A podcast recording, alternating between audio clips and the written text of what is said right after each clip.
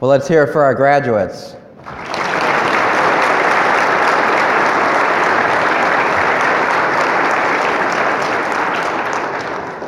Congratulations, and we're so glad to have you with us here at Sunday Mass, and uh, we're so proud of you. So proud of you for not only graduating, but again, being here with us.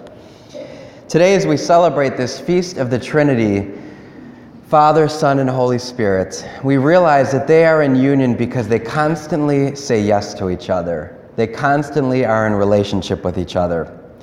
I'd like to tell a story about, uh, a, it's a true story about a woman actually that you might know some of her shows. So she's written Grey's Anatomy and Private Practice and Scandal. And uh, it's, it's often known as Shondaland, so her first name is Shonda. And she has written some of these amazing shows, and they're all on Thursday night. Thursday night is like primetime TV, and it's the night of the week where you want to have a show. Well, she writes three of the shows on Thursday nights, and they're written by her and created by her. And uh, she loves what she does, but she also finds out that with her work comes a, a great deal of responsibility. And by saying yes to it, she has to say no to a lot of other things. And so she realized that she was saying yes to work all the time and no to a lot of other things. And this is the moment that she realized it. It was Thanksgiving. And she was with her sister at her sister's house, and she had a baby, so she had a little baby on her hip. And her sister was talking to her as they were cooking. And she said, Hey, are you going to go to the, are you to go to the Oscars? And, and Sean is like, No, you know, I don't like people. I'm not really going to go to that. And uh, she goes, Well, what about the White House thing? I mean, not everybody gets to go to the White House. Are you going to do that? And she goes, No, you know, again, I don't, I don't want to do that either. You know, I don't like people. And uh, she finally says to her, You know what? You say no to everything. And it, reali- it, it struck her to the core, and she realized that she does say no to everything. And so she decided that for one year of her life, she would say yes to every single invitation that she got. She would say yes to everything that made her uncomfortable. She would say yes to the things that she would normally immediately say no to. And it changed her life forever. And this, what I'm going to read to you, is, is her most important yes. And I would like all of us to think about our most important yes. As the year of yes began to go forward, something happened. I got busier and busier and busier. The more I said yes to things that challenged me, the more I had to leave the house. Saying yes had turned my little cocoon into a big social butterfly. I flew from New York to see Kerry Washington guest host Saturday Night Live. I went to private parties with very incredibly interesting people. I threw fundraiser for the Democratic National Committee. I helped host charity events. There were a lot of awards that year because now there was not only one show starring a black woman on Thursday night, there were two. And all three shows on Thursday nights were from Shondaland. My publicist, Chris, was smartly taking advantage of the fact that I would say yes to everything, and so he was booking as many interviews for me as he could. I did my first Good Morning America interview with Robin Roberts. I went with the cast of Scandal to The View. I was on Jimmy Kimmel Live. I was photographed by Annie Leibovitz. I did a live interview in front of an audience at the Smithsonian. I felt like I was everywhere. And I was everywhere it seemed, but at home. Which makes sense. All the things that would challenge me happened outside of my home. Inside my home, doing just fine. At least I thought I was. I mean, I was still, I was still, thought I was doing fine, but I started to feel irrelevant in my own home. I'd come home and Emerson and Beckett would glance my way, give me a nod, and continue playing, like I was the neighborhood, like the like I was the nice neighborhood lady visiting from the next door.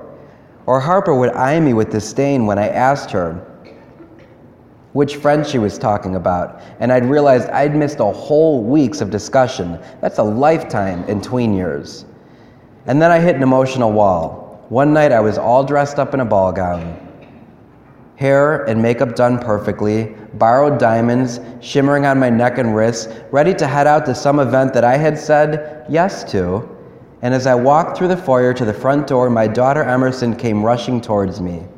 Mama, she was hollering, sticky hands outstretched. Want to play? For a split second, I felt like time froze, like in one of those action movies where everything goes into slow motion.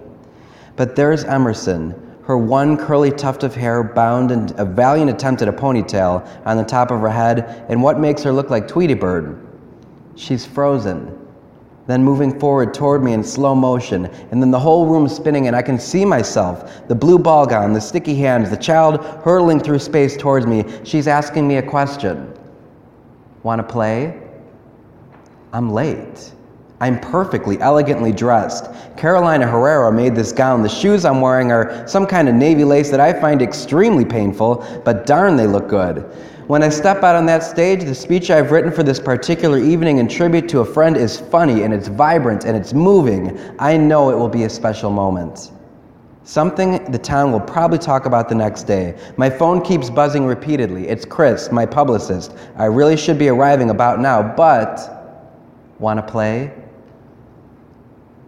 That there's that round face, big, hopeful eyes. She's got cupid red lips. I could bend down, grab her hands in mine before she touches me, give her a soft kiss and tell her, "No, no, no. Mama has to go. Mama can't be late." I could. It would be within my rights. It, wouldn't be unheard of. It would be okay. She'd understand. But in this moment, I'm realizing something. She didn't call me honey. She always called me honey. She called everybody around her honey. She's not calling anyone honey anymore. She called me mama. She's changing right before my eyes. The baby who was on my hip that last Thanksgiving is going to be three years old. It's her next birthday and I'm missing it. And if I'm not careful, she's going to see the back of my head heading out the door more than she'll see my face. So, in that split second, everything changes. I kick off my painful high heels, drop to my knees on the hardwood floor, making the ball gown poof up around my, my waist like some kind of navy confection. It's going to wrinkle. I don't care. Want to play? She asks. Yes. I say, Yes, I do and I grab those sticky hands in mine, and Emerson plops herself down into my lap, laughing as the gown flies around her.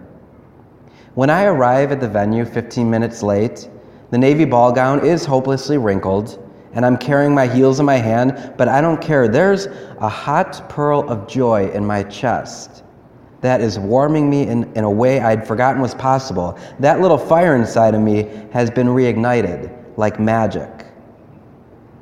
That little fire is love. It's days like this that I feel like I'm still alive. We hear in the first reading today this whole notion of play. And it's the actually moment of creation. So we hear about wisdom.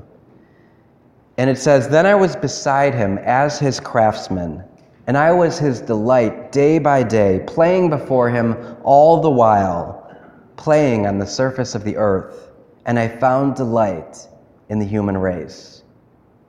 See, graduates and all of you, God finds delight in you. He is like this father figure that is always present in your life. He doesn't want to miss a, a single opportunity of your life. And He always says yes. That's really what the Trinity is. It's the Father saying yes to the Son, and the Son saying yes to the Holy Spirit, and the Holy Spirit saying yes to the Father. It's a whole Trinity of saying yes to each other. It's a whole Trinity of saying yes to life. It's a whole Trinity of saying yes to love. This place is your home. This place ultimately is where you are called. Hopefully, in this place, we'll more often see your face than the back of your heads. This place is, is where we are all called to be home. But the reality is, sometimes we have choices in life and we can say yes to a lot of different things. We can say yes to a whole world of possibilities. And sometimes we can say no to the things that we most need to not neglect. What I find so wonderful about this story is that during her year of saying yes, she found out what was most important. And when her child said, Mama, do you want to play? She found out that that would be the most important yes she would ever say. And it changed her life. Because from that moment on, she decided that anytime her children asked her, Mama, do you want to play? the answer would always be yes. And the same is true of God. If we ever ask God to be a part of our lives, if we ever say to God, God, do you want to play? God, do you want to be with me right now? The answer will always be yes. And we will experience that fire within us. We will experience that life within us. We will experience that Trinity within us because we've said yes to the most important things. My dear graduates, you're going to have a lot of choices in life. You have a whole world of possibilities before you. Our hope and our prayer is that you always say yes to God and that you will always ask Him, Hey, God, want to play? Because His answer will always be yes.